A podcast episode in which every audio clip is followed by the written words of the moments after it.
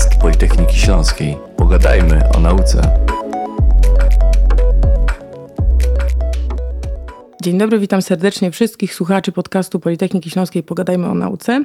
Ja nazywam się Anna Świderska, a gościem dzisiejszego odcinka jest profesor Łukasz Bartela z Katedry Maszyn i Urządzeń Energetycznych Wydziału Inżynierii Środowiska i Energetyki. Dzień dobry. Dzień dobry, a właściwie cześć Aniu. Cześć Łukaszu. Tematem naszej rozmowy będzie energetyka jądrowa w szerokim aspekcie, szeroko pojęta, nie tylko właśnie w aspekcie nowej oferty kształcenia, która się pojawiła na naszej uczelni, ale chciałabym też z Tobą porozmawiać na temat bezpieczeństwa energetycznego naszego kraju i też strategii, jaka została obrana w związku z programem polskiej energetyki jądrowej. Na początku naszej rozmowy chciałabym nawiązać do wydarzenia, które organizowałeś niedawno na Waszym wydziale. Mam na myśli dni otwarte z energetyką jądrową, gdzie zgromadziłeś wiele wielu naprawdę ekspertów, e, przedstawicieli instytucji, przemysłu, branży związanej właśnie z, z energetyką jądrową. Powiedz, jak ci się udało, bo jak mnie mam, nie było to łatwe zadanie. Opowiedz, co ich przyciągnęło na Politechnikę Śląską. Wiesz co, no teraz mamy taki klimat, że ta energetyka jądrowa jest po prostu sexy, więc nie było to wielkim wyzwaniem chyba dla całego zespołu, bo to pamiętajmy nie tylko ja uczestniczyłem w tych, w tych pracach organizacyjnych. Energetyka jądrowa jest dzisiaj potrzebna i po pierwsze ona jest bardzo różnorodna. Ona e, interesuje dzisiaj każdego właściwie. E, w związku z czym interesuje również e, audytorium, które zjawiło się bardzo licznie reprezentowane, w szczególności, co mnie bardzo cieszy, przez studentów i to nie tylko kształcących się na naszym wydziale. I to pokazuje, że energetyka jądrowa jest właśnie skierowana w stronę ludzi na pewno ambitnych, bo to nie są najprostsze studia, e, ale na pewno chcących zmieniać też świat. Bo energetyka jądrowa jest tym obszarem gospodarki, tym obszarem technologicznym w szerokim e, spektrum technologii energetycznym, które mają służyć dekarbonizacji w ujęciu globalnym, dekarbonizacji energetyki, w szczególności na drodze oczywiście przekształcania energetyki węglowej, odwrócenia się od tego kierunku i podążania ku źródłom zero, czy też blisko zero emisyjnym. Mhm. No i właśnie powiedzmy na Politechnice Śląskiej powstał nowy kierunek studiów. Studia, są to studia drugiego stopnia, energetyka y, jądrowa, który prowadzi właśnie wasz y, wydział. Powiedz, dla kogo są te studia i też jacy będą ich absolwenci? Czy to mhm. będą właśnie osoby, które są już teraz pożądane na tym rynku pracy związanym z energetyką jądrową? Podczas spotkania wiele razy padało właśnie, że będzie na pewno zwiększone zapotrzebowanie na kadry. Tak, wybrzmiało to chyba w wypowiedziach wszystkich e, szacownych gości, a tych gości rzeczywiście mieliśmy wielu i wśród tych 25 e, osób to 14 osób to byli dyrektorzy i prezesi i to bardzo istotnych podmiotów, jeżeli chodzi o włączanie się w łańcuch wartości dla przyszłej energetyki jądrowej w Polsce. Był to EDF, był to General Electric Hitachi, byli to potentaci tak naprawdę, ale nasi lokalni, czyli Energoprojekt Katowice, Energopomiar, była to Państwowa Agencja Atomistyki, Zakład Unieszkodliwiania Odpadów Promieniotwórczych i jeszcze OSG. Też należy wspomnieć też potentat, właściwie twór stworzony na potrzeby wdrażania popularnych dzisiaj SMR-ów w Polsce. Wszyscy właściwie uczestnicy spotkania jasno przekazali informację, że potrzebują już dzisiaj bardzo szerokich kadr o różnych specjalnościach. Dlatego, że energetyka jądrowa w szczególności dzisiaj potrzebuje na przykład prawników, potrzebuje ludzi z bankowości, potrzebuje ekonomistów i wielu, wielu innych branż, ale w szczególności także już dzisiaj potrzebuje branży inżynieryjnej. I tu wkraczamy my jako Politechnika y, Śląska z ofertą właśnie nowych studiów y, drugiego stopnia.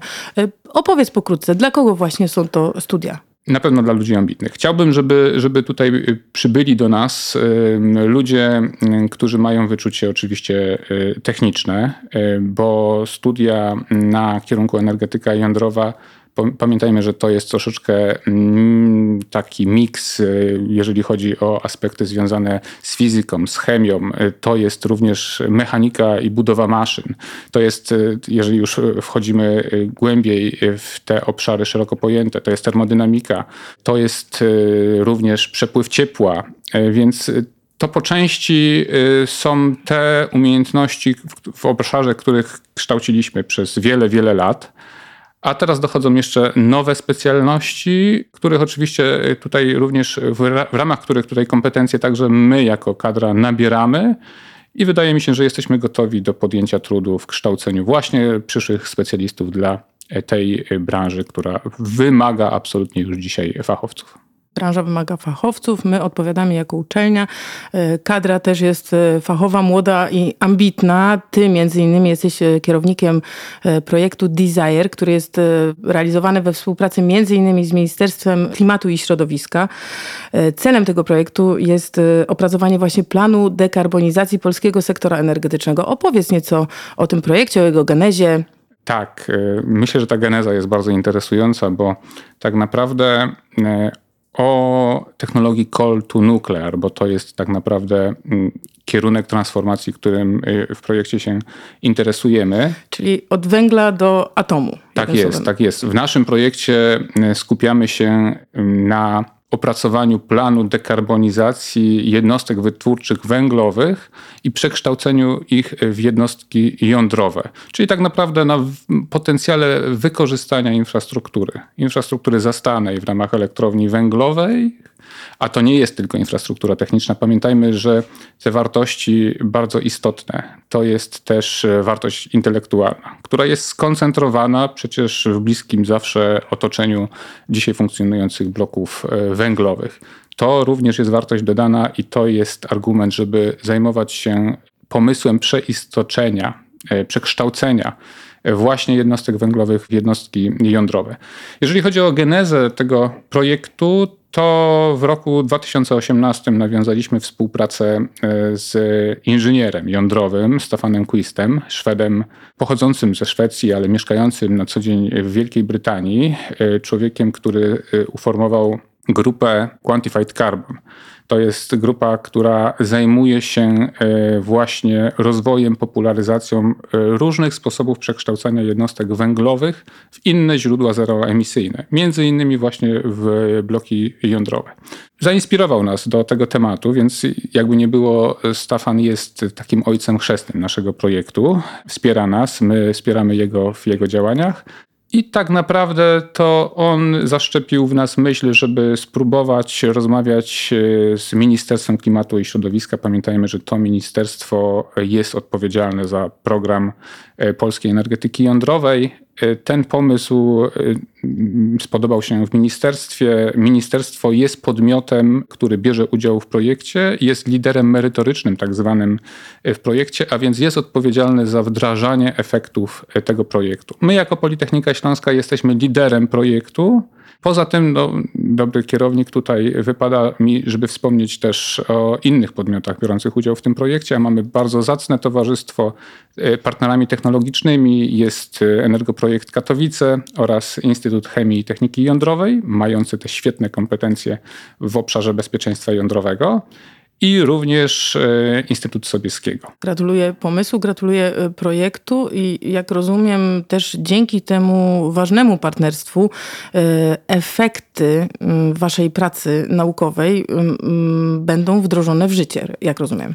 Tak, i my jako Politechnika mamy się tym również zaopiekować, bo takim drugim, drugim bardzo ważnym efektem naszego projektu, poza opracowaniem tego planu dekarbonizacji, jest powołanie klastra transformacji energetyki. Za powołanie tego klastra, za pilotaż tego klastra ma odpowiadać Politechnika Śląska. A więc będziemy tworzyli tak naprawdę pewną platformę wymiany myśli, pewną platformę organizacji wszelkich beneficjentów właśnie transformacji kol to nuclear. Mam nadzieję, że Politechnika Śląska tutaj odegra bardzo ważną rolę we wsparciu właśnie transformacji energetycznej zakładającej odejście e, od węgla i skierowaniu się właśnie w stronę e, atomu. Ja myślę, że to jest też bardzo ważna informacja dla potencjalnych kandydatów na te studia energetyka y, jądrowa. To są bardzo ambitne y, cele i takie, które przekładają się na cały kraj, nie tylko na nasz tutaj region, który jest też y, specyficzny, ale no myślę, że to też powinno zachęcić kandydatów, że mogą w przyszłości jako członkowie naszej wspólnoty akademickiej, czy też jako doktoranci brać udział w tym procesie. A chciałabym też nawiązać do, w ogóle do procesu procesu dekarbonizacji, który tu już padł ten termin. We wcześniejszej rozmowie powiedziałeś, że jest to rzecz, która jest y, nieunikniona. Tak, absolutnie i to jest chyba punkt wyjścia do wszelkich y, rozmów na temat y, kształtującego się miksu energetycznego. Musimy odchodzić od węgla, e, czy tego chcemy, czy nie. E, tutaj e, nas obligują do tego po prostu odpowiednie umowy międzynarodowe. Zakładamy, że w roku 2050 praktycznie nie będziemy mieli jednostek wielkoskalowej energetyki węglowej, a pamiętajmy, że dzisiaj jest to podstawa bezpieczeństwa energetycznego kraju. I teraz y, naszym zadaniem, również jako kadry y, akademickiej, a więc również tej kadry, która formułuje y, pewne dalekosiężne cele, jest proponowanie różnych rozwiązań. E, oczywiście e, to, że ktoś jest zwolennikiem e, energetyki jądrowej nie oznacza, że widzi, nie widzi miejsca w miksie energetycznym dla innych technologii, bo absolutnie te technologie są także potrzebne w krajowym miksie energetycznym. Ja akurat wychowałem się na wykładach dwóch wspaniałych profesorów, profesora Chmielniaka oraz profesora Ziembika, którzy właściwie od samego początku wpajali nam jako studentom jeszcze wtedy potrzebę tworzenia zdrowego miksu energetycznego w Polsce. No niestety nie wszyscy decydenci, politycy uczęszczali na te same wykłady, na które i uczęszczałem ja. W związku z czym ten miks też w nienależytą stronę został jednak skierowany.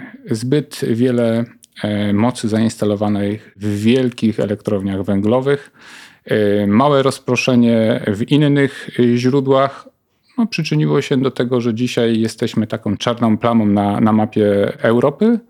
No, czas najwyższy, żeby starać się zmienić. Czas najwyższy, tym bardziej, że skoro podałeś tą datę do 2050 roku, no już tego czasu naprawdę jest y, niewiele.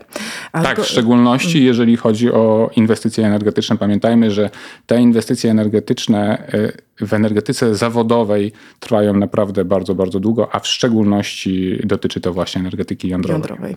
Właśnie zgodnie z programem polskiej energetyki jądrowej, budowa elektrowni jądrowej, która nie emituje dwutlenku węgla, ma pozwolić Polsce osiągnąć cele klimatyczne Unii Europejskiej, a także jest taką strategiczną inwestycją, która ma zapewnić całemu naszemu krajowi zrównoważony rozwój, jak to się y, mówi, zgodnie z celami i tak dalej zrównoważonego rozwoju.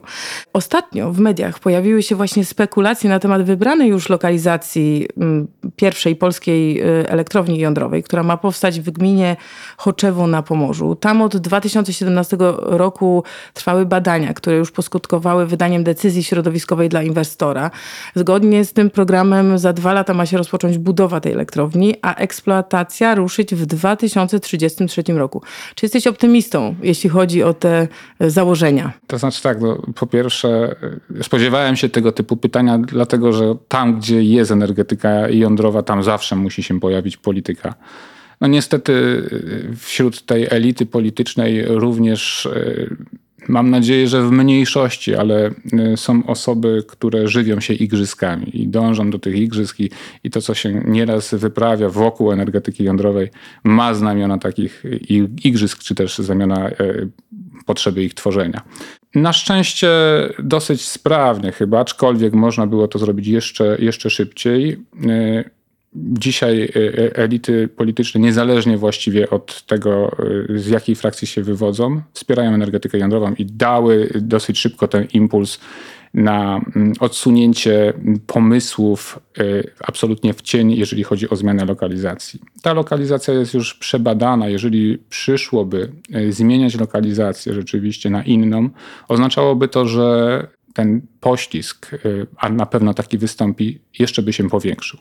Pytałaś, czy jestem optymistą, czy jestem pesymistą. Tak, jestem jeśli chodzi o realizację właśnie tych celów, no eksploatacja w 2033 tak. roku to już niespełna 10 lat. Tu jestem lat. pesymistą. Absolutnie, Aniu, jestem pesymistą. Y, nie uda nam się, myślę, uruchomić bloku w roku 2033, dlatego że że już ten poślizg się pojawił. Już nie jest, y, ta realizacja inwestycji już nie przebiega zgodnie z harmonogramem. Jestem na, na, za to na pewno optymistą, jeżeli chodzi o w ogóle budowę energetyki jądrowej w Polsce, bo jeżeli nie energetyka jądrowa, to, to co?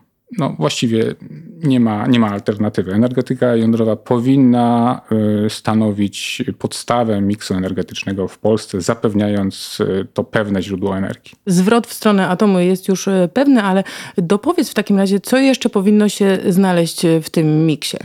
To, co się dzieje, te kierunki, które są wskazane, na pewno są słuszne. To znaczy, energetyka wiatrowa, w szczególności ta morska, offshore, ona się broni ale też do pewnego poziomu zainstalowanej mocy. Y, również oczywiście ta energetyka rozproszona. Y, ja jestem wielkim zwolennikiem energetyki rozproszonej, ale oczywiście formułowanej w sposób rozsądny. Y, więc na pewno lokalne ciepłownie, być może jednostki kogeneracyjne, również oparte na gazie, bo ja bym też nie chciał rezygnować z gazu. Gaz jest bardzo ważny i ja myślę, że jeżeli energetyka źródeł odnawialnych, tych pogodowo zależnych ma się rozwijać, to albo będzie rozwojowi tej energetyki towarzyszył gaz, w szczególności e, jednostki turbin gazowych, które są niesamowicie zdolne do e, szybkiego odbudowywania mocy, lub też systemy magazynowania energii. E, to są dwa kierunki, które też powinny być brane pod uwagę w tym miksie energetycznym. Co jeszcze? No, no w szczególności te dwa, dwa obszary inwestycyjne to jest energetyka jądrowa i energetyka źródeł e, pogodowo zależnych, a więc energetyki wiatrowej oraz energetyki solarnej. Czy rozumiem, że diabeł tkwi w szczegółach, czyli w proporcjach, e, czego ma być ile? Tutaj wkraczają specjaliści, którzy, którzy muszą to określić. Jak najbardziej my takimi specjalistami się czujemy. Zresztą też bierzemy udział w różnych ciałach doradczych. E, formułujemy też e, pewne projekty, pomysły na projekty. Takim, takim pomysłem jest projekt e, Net Zero Poland we współpracy z Uniwersytetem Princeton ma być to realizowane działanie przy zaangażowaniu wielu jednostek przemysłowych, nie tylko ściśle związanych z sektorem energetycznym. Jak najbardziej. Wpisujemy się w te działania jako Politechnika Śląska i chcemy brać w, udział w tworzeniu e, pomysłów na miks energetyczny w Polsce. Bardzo nas to cieszy. E, jeśli chodzi właśnie o ten miks i też e, jak wykorzystywana jest energia atomowa na świecie, wyczytałam, że w 2022 roku energia atomowa stanowiła aż 10% światowego zużycia energii elektrycznej. Jeśli chodzi o lidera, rekordzistą, e, jeśli chodzi o program jądrowy i budowę reaktorów, są oczywiście, można rzec, Chiny, e, tuż za nimi Indie. A jak my jako e, kraj plasujemy się na tle świata, czy też może bliżej Europy? Te polskie, polskie pomysły na energetykę jądrową to jest kropla w morzu potrzeb, jeżeli chodzi o budowanie potencjału wytwórczego oczywiście, który ma odpowiadać potrzebom energetycznym świata. E, te potrzeby energetyczne świata to rzeczywiście są kraje az azjatyckie. Chiny, Indie to są te najbardziej, najdynamiczniej rozwijane gospodarki. I trzeba też y, pamiętać o tym, że Chiny nie tylko są liderem y, w budowie energetyki jądrowej, ale ciągle niestety są liderem w budowie nowych bloków y, energetyki węglowej. Mhm. Kilka lat temu robiliśmy właśnie ze wspomnianym już wcześniej Stefanem, a właściwie to jego grupa bardziej się tu angażowała, pewne badania, jeżeli chodzi o potencjał rozwoju energetyki węglowej w Chinach. Proszę sobie wyobrazić 460 jednostek. 460 jednostek dzisiaj jest w, budowie, czy też inaczej, dwa lata temu było w budowie w Chinach. To jest potężny, potężny mm, kapitał taki negatywny, jeżeli chodzi o emisję gazów cieplarnianych do, do atmosfery. A jak Polska się kształtuje w tym, w tym tworzeniu miksu? No, odeszliśmy od y, węgla. Ostatnia jednostka, jaka e, jeszcze nie została uruchomiona węglowa, to jest blok 100 MW w Puławach. Nie spodziewamy się tego, że wrócimy do tego węgla kiedykolwiek. Miejmy nadzieję, że też sytuacja geopolityczna będzie taka, że do tego węgla najzwyczajniej w świecie wrócić nie będziemy musieli. Cele, jakie stawia sobie tutaj e, Polska, to jest od 6 do 9 e, gigawatów zainstalowanej mocy elektrycznej w jednostkach jądrowych. I myślę, że to są cele nie do końca bardzo ambitne. Ja myślę, że ten program e, energetyki, program rozwoju energetyki jądrowej w Polsce mógłby być nawet zdublowany. To znaczy tych mocy e, do zainstalowania mogłoby być e, zaplanowanych jeszcze więcej. No i temu mają też służyć SMR-y, czyli te modularne małe reaktory jądrowe, które być może również w Polsce zawitają. I co jest bardzo fajne z mojej perspektywy, obserwatora rynku, jest duża szansa, że, że ta mniejsza energetyka jądrowa zawita również w południowej części Polski. No właśnie, już tu nawiązałeś do technologii. Chciałabym, żebyś też e, wyjaśnił naszym słuchaczom e, nieco na ten temat, bo ta elektrownia jądrowa, która ma powstać na Pomorzu, ma się składać z trzech dużych, jak nie mam, reaktorów. Natomiast jest też mowa o powstawaniu tych modułowych, mniejszych reaktorów SMR-ów właśnie. Ma ich podobno powstać cała masa Nawet wyczytałam, że ponad setka no, do 2040 roku i między innymi jedną z rozważanych lokalizacji jest Dąbrowa Górnicza, czyli w pobliżu. E, wytłumacz, jaka jest między nimi e, różnica? Na czym ona polega? Jaki potencjał za sobą niosą? Mm, dobrze, najpierw może do tych planów, bo o ile e, plany budowy energetyki wielkoskalowej nazwałbym zdroworozsądkowymi ona, one się mogą rzeczywiście w Polsce te inwestycje wydarzyć, to bardzo ambitne są plany, jeżeli chodzi o wdrażanie SMR-ów w Polsce. E, ja oczywiście trzymam kciuki, jak najbardziej, e, ale po pierwsze trzymam kciuki za tym, żeby ta pierwsza jednostka pojawiła się w Polsce rzeczywiście gdzieś tam na początku przyszłej dekady. A czy już wiadomo, gdzie ona mogłaby być zlokalizowana? Ona, ona będzie zlokalizowana w otoczeniu Oświęcimia przy zakładach Syntosu. Mhm. Syntos to jest podmiot, który E, jest e, właścicielsko powiązany z Orlen Synthos Green Energy i jest drugim co do wielkości mm, producentem na świecie w ogóle kauczuku syntetycznego. A więc też jest podmiotem, który jest energochłonny. E, stąd też pomysł na budowę tego typu jednostek, bo tego typu jednostki mają wspierać krajowy przemysł, który Również, jeżeli nie y, będziemy zmierzać ścieżką dekarbonizacji, będzie się y, niestety borykał z wielkimi problemami niedoboru energii, bądź też y, bardzo wysokiej ceny energii elektrycznej. Jeżeli chodzi o te różnice pomiędzy SMR-ami i reaktorami dużej energetyki jądrowej, nie jestem tutaj wielkim fachowcem, proszę pamiętać, że nie jestem inżynierem jądrowym i, i trzeba by było to pytanie skierować do tych ekspertów, którzy także u mnie na wydziale y, pracują. Ale y, oczywiście one są y, dosyć, dosyć jasne. Jeżeli chodzi o SMR-y, które mają się na rynku pojawić jako pierwsze, to są właściwie technologicznie reaktory zbliżone do tych reaktorów wielkiej skali. One są reaktorami lekkowodnymi, PWR-ami bądź BWR-ami i właściwie ich zasada działania jest taka sama.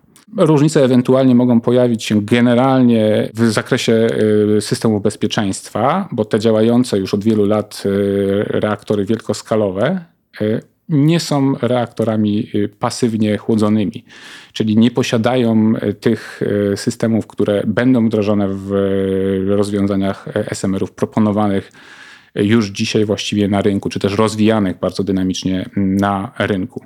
I jest druga grupa SMR-ów, reaktorów czwartej generacji, e, chłodzonych e, czy to stopionymi solami, czy też e, czy też gazem. To są również reaktory, które w większości przypadków mają być proponowane w mniejszej skali, ale reaktory te będą się charakteryzowały tym, że pozwolą na produkowanie pary przy wysokiej i też bardzo wysokiej e, temperaturze. Rozumiem, czyli te mm, mniejsze modułowe reaktory mają wspierać lokalnie przemysł, na przykład, który jest energochłonny, jak powiedziałeś, czyli jakby lokalizacja mm, gdzieś na Górnym Śląsku takiego SMR-u jest, e, jest jakby obligatoryjna. No muszą takie tutaj w naszej okolicy powstać.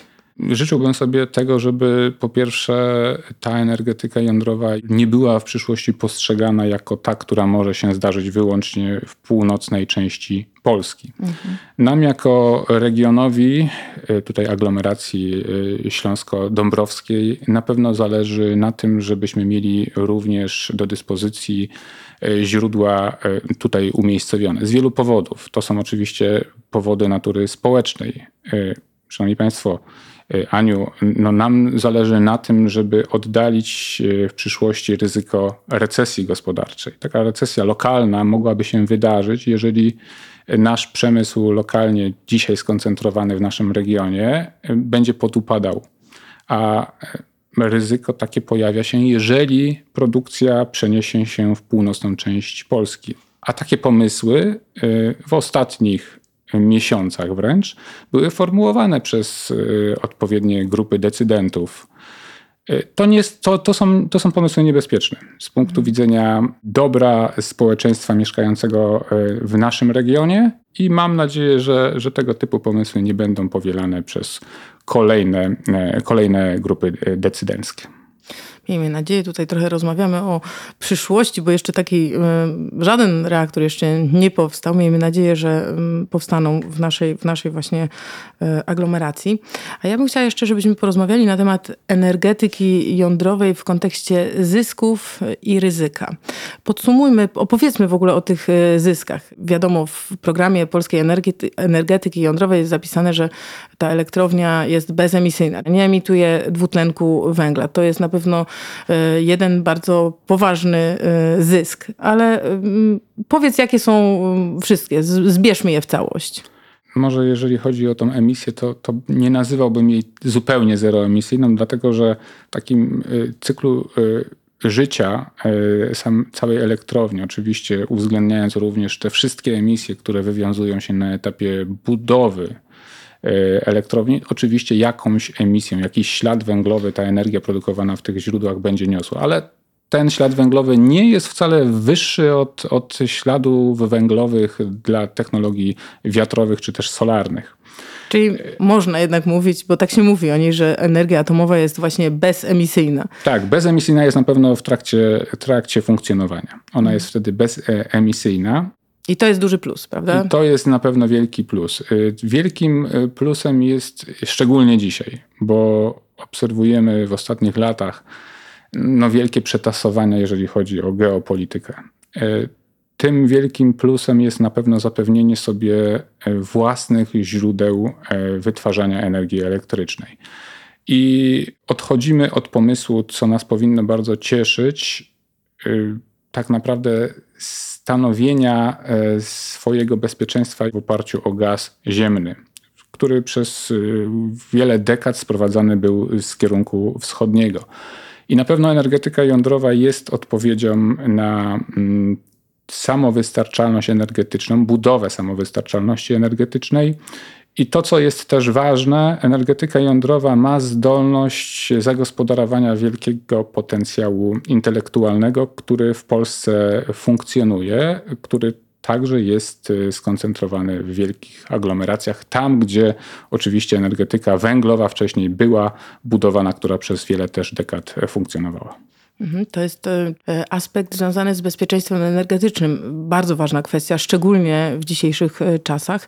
A co jeśli chodzi o kwestie ekonomiczne? Jak e, tutaj, jak, jak tu się ma produkcja energii właśnie z atomu? No, to jest bardzo trudne pytanie. Chyba nie odpowiemy sobie na, na to pytanie do momentu, kiedy pierwsze megawattogodziny tak naprawdę zostaną wyprodukowane w ramach krajowych elektrowni jądrowych. No bo właśnie, to jest pytanie, czy ta energia będzie tania, czy będzie, czy będzie tańsza od węglowej, czy będzie droższa? Punktem wyjścia oceny energii y, produkowanej w ramach różnych źródeł nie powinna być tylko i wyłącznie jej cena. E, dlatego, że e, bezpieczeństwo energetyczne to nie jest tylko bezpieczeństwo ekonomiczne. O tym nie należy zapominać.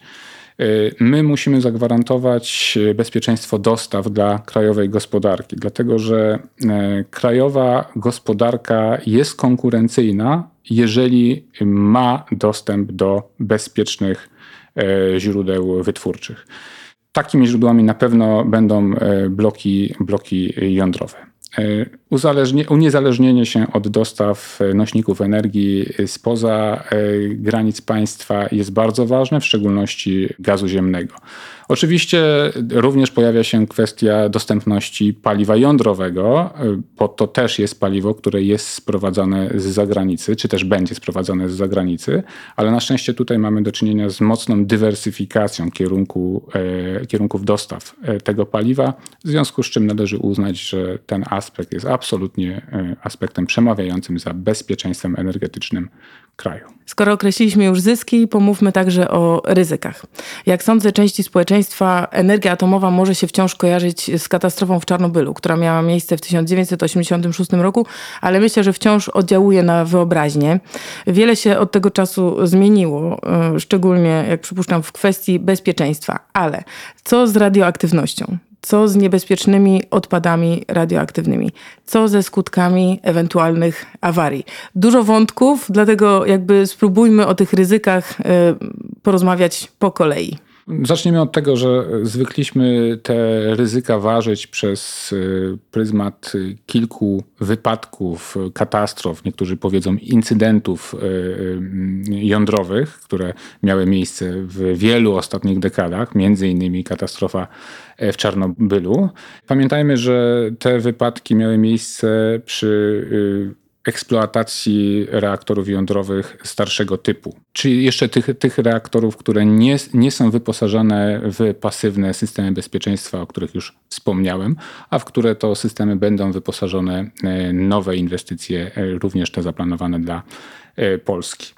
Pamiętajmy o tym, że te katastrofy, czy to w Czarnobylu, czy w Fukushimie, to były katastrofy jednak, które nie pochłonęły mm, bardzo dużej liczby ofiar.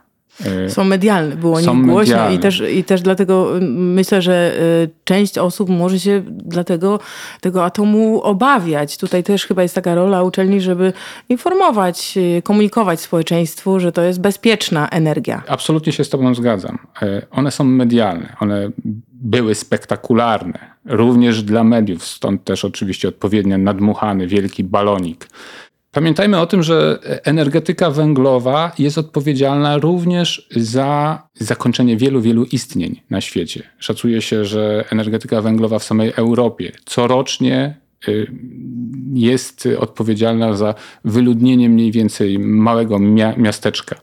Y, więc to, to jest skala, skala problemów. Energetyka jądrowa jest bezpieczna, jeżeli popatrzymy na statystykę. Jeżeli porównamy y, te wszystkie katastrofy, które miały miejsce z liczbą choćby osób ginących na co dzień w wypadkach samochodowych, to uznamy, że, że to ryzyko y, związane z funkcjonowaniem y, wielu jakby nie było elektrowni jądrowych na świecie. 440 reaktorów jądrowych funkcjonujących na świecie pokazuje, że, że, że chyba to ryzyko jednak nie jest takie, takie duże. A co y, z odpadami radioaktywnymi? Też na spotkaniu na waszych dniach otwartych z energetyką jądrową byli przedstawiciele instytucji, która zajmuje się utylizacją takich e, odpadów. Co z tym? Czy to jest jedno e, z ryzyk, którym, e, którymi obarczona jest energetyka jądrowa? No, oczywiście to jest problem bardzo, bardzo istotny. O tym bardzo fajnie opowiadała pani dyrektor Korczyc, właśnie pani dyrektor e, Zakładu Unieszkodliwiania Odpadów Promieniotwórczych. Pokazywała, e, jakie inwestycje są szykowane w tym zakresie.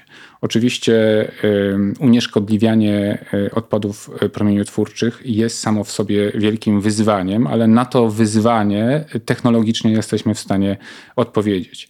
E, takie fajne porównanie można tutaj chyba przytoczyć. E, jeżeli chodzi o zapotrzebowanie na paliwo jądrowe bloku klasy około 1000 MW, to rocznie potrzebujemy mniej więcej jeden wagon paliwa jądrowego, który oczywiście objętościowo również do adekwatnie e, takiej objętości mm, przyczyni się, jeżeli chodzi o generowanie odpadów promieniotwórczych. Jeżeli chodzi o energetykę węglową, to blok klasy 1000 e, MW, czyli y, taki sam dokładnie, jeżeli chodzi o moc zainstalowaną, potrzebuje na godzinę e, ponad 10 y, wagonów e, węgla. W związku z czym oczywiście tutaj skala objętości Nieporównywalna jest, jest. nieporównywalna. Wróćmy zatem do naszej uczelni i działań, jakie podejmują e, nasi naukowcy w związku z procesem e, transformacji energetycznej, dekarbonizacji i tego właśnie nieuniknionego zwrotu w stronę e, atomu. Można odnieść wrażenie, że kształcenie inżynierów jądrowych to jest swoista misja, to podstawa. Ale czy tylko? E, czy dla naukowców, absolwentów nowego kierunku energetyka jądrowa, e, potencjalnie przyszłych doktorantów, otwiera się tutaj także pole do popisu, jeśli chodzi o badania naukowe? Nie chciałbym, żeby wybrzmiało, że jesteśmy lobbystami energetyki jądrowej, bo tak nie jest. I zresztą nasze działania e, realizowane na Wydziale Inżynierii Środowiska i Energetyki dowodzą temu, że postrzegamy proces dekarbonizacji jako proces, który wymaga zaangażowania bardzo wielu technologii. I tymi technologiami też e, na wydziale, w szczególności w ramach dwóch katedr, e, się zajmujemy. Chcemy interesować się i interesujemy się technologiami oczywiście e, jądrowymi. Cały czas bacznie obserwujemy, co się dzieje i wspomagamy również energetykę w aspekcie utrzymania źródeł wytwórczych węglowych, bo to jest niebywale, niebywale ważne, y, dopóki nie wydarzy się energetyka jądrowa i to nie tylko w skali tych pierwszych inwestycji, ale, ale szerzej, to będziemy musieli, musieli utrzymywać y, źródła węglowe i pracujemy nad tym, żeby te źródła węglowe utrzymywać w sposób optymalny i zabezpieczający właśnie dostępność do energii. To, co realizujemy również na wydziale w ramach, ja może powiem bardziej w ramach naszego zespołu, którego też czuję się, mam nadzieję, ważnym elementem, y, to jest magazynowanie energii. Magazynowanie energii w skali przede wszystkim y, dużej. Jesteśmy zwolennikami w szczególności promowania dużych systemów magazynowania energii, y, uważając, że baterie litowo-jonowe to nie jest y, technologia, y, która może zapewnić y, bezpieczeństwo energetyczne w Polsce, dlatego że nie odpowie na skalę zapotrzebowania. Oczywiście akumulatory litowo-jonowe są bardzo potrzebne, w szczególności teraz, jeżeli chodzi o regulację jakoś, jakościową energii w sieci, ale interesujemy się systemami, systemami wielkoskalowymi, czyli po pierwsze elektrowniami szczytowo-pompowymi, które dominują na świecie, jeżeli chodzi o skalę przedsięwzięć, ale również promujemy pomysły magazynowania energii w sprężonych gazach. Zresztą e, nasz zespół jest twórcą wielu patentów. Przedstawiciele mm, naszego zespołu analizują systemy magazynowania energii również z wykorzystaniem infrastruktury pokopalnianej. Zresztą Politechnika Śląska e, jest właścicielem patentu, który, którego właśnie y, twórcą są, są przedstawiciele naszego zespołu. Chcemy to rozwijać, bo to jest bardzo fajny aspekt, który również mógłby się wydarzyć w naszym regionie. Mamy potężny potencjał, jeżeli chodzi o infrastrukturę pokopalnianą i kopalnianą, którą możemy w przyszłości zagospodarować dla potrzeb magazynowania energii. Oczywiście na Wydziale szeroko zajmujemy się wszelkimi źródłami odnawialnymi, y, wiatrem, energetyką solarną, czy też biomasą, energetyką wodną. Jeszcze możemy wodór do tego dodać. Wodór jak najbardziej. Wodór jest istotnym nośnikiem energii. My postrzegamy wodór w aspekcie budowanej gospodarki wodorowej szeroko pojętej. Wodór w szczególności e, powinien być nośnikiem energii dla przemysłu. W mniejszym e, stopniu powinien być postrzegany jako złoty gral dla energetyki zawodowej. Jednym słowem, bardzo wiele się dzieje w, w Waszym wydziale. Zapraszamy potencjalnych kandydatów do, do aplikowania na studia prowadzone w Wydziale Inżynierii Środowiska i Energetyki. A ja Tobie, Łukaszu, bardzo serdecznie dziękuję za dzisiejszą rozmowę. Bardzo dziękuję, Aniu. Było mi niebywale miło. Jeszcze przypomnę, naszym gościem był profesor Łukasz Bartela z Katedry Maszyn i Urządzeń Energetycznych Wydziału Inżynierii Środowiska i Energetyki. Dziękuję jeszcze raz. Dziękuję.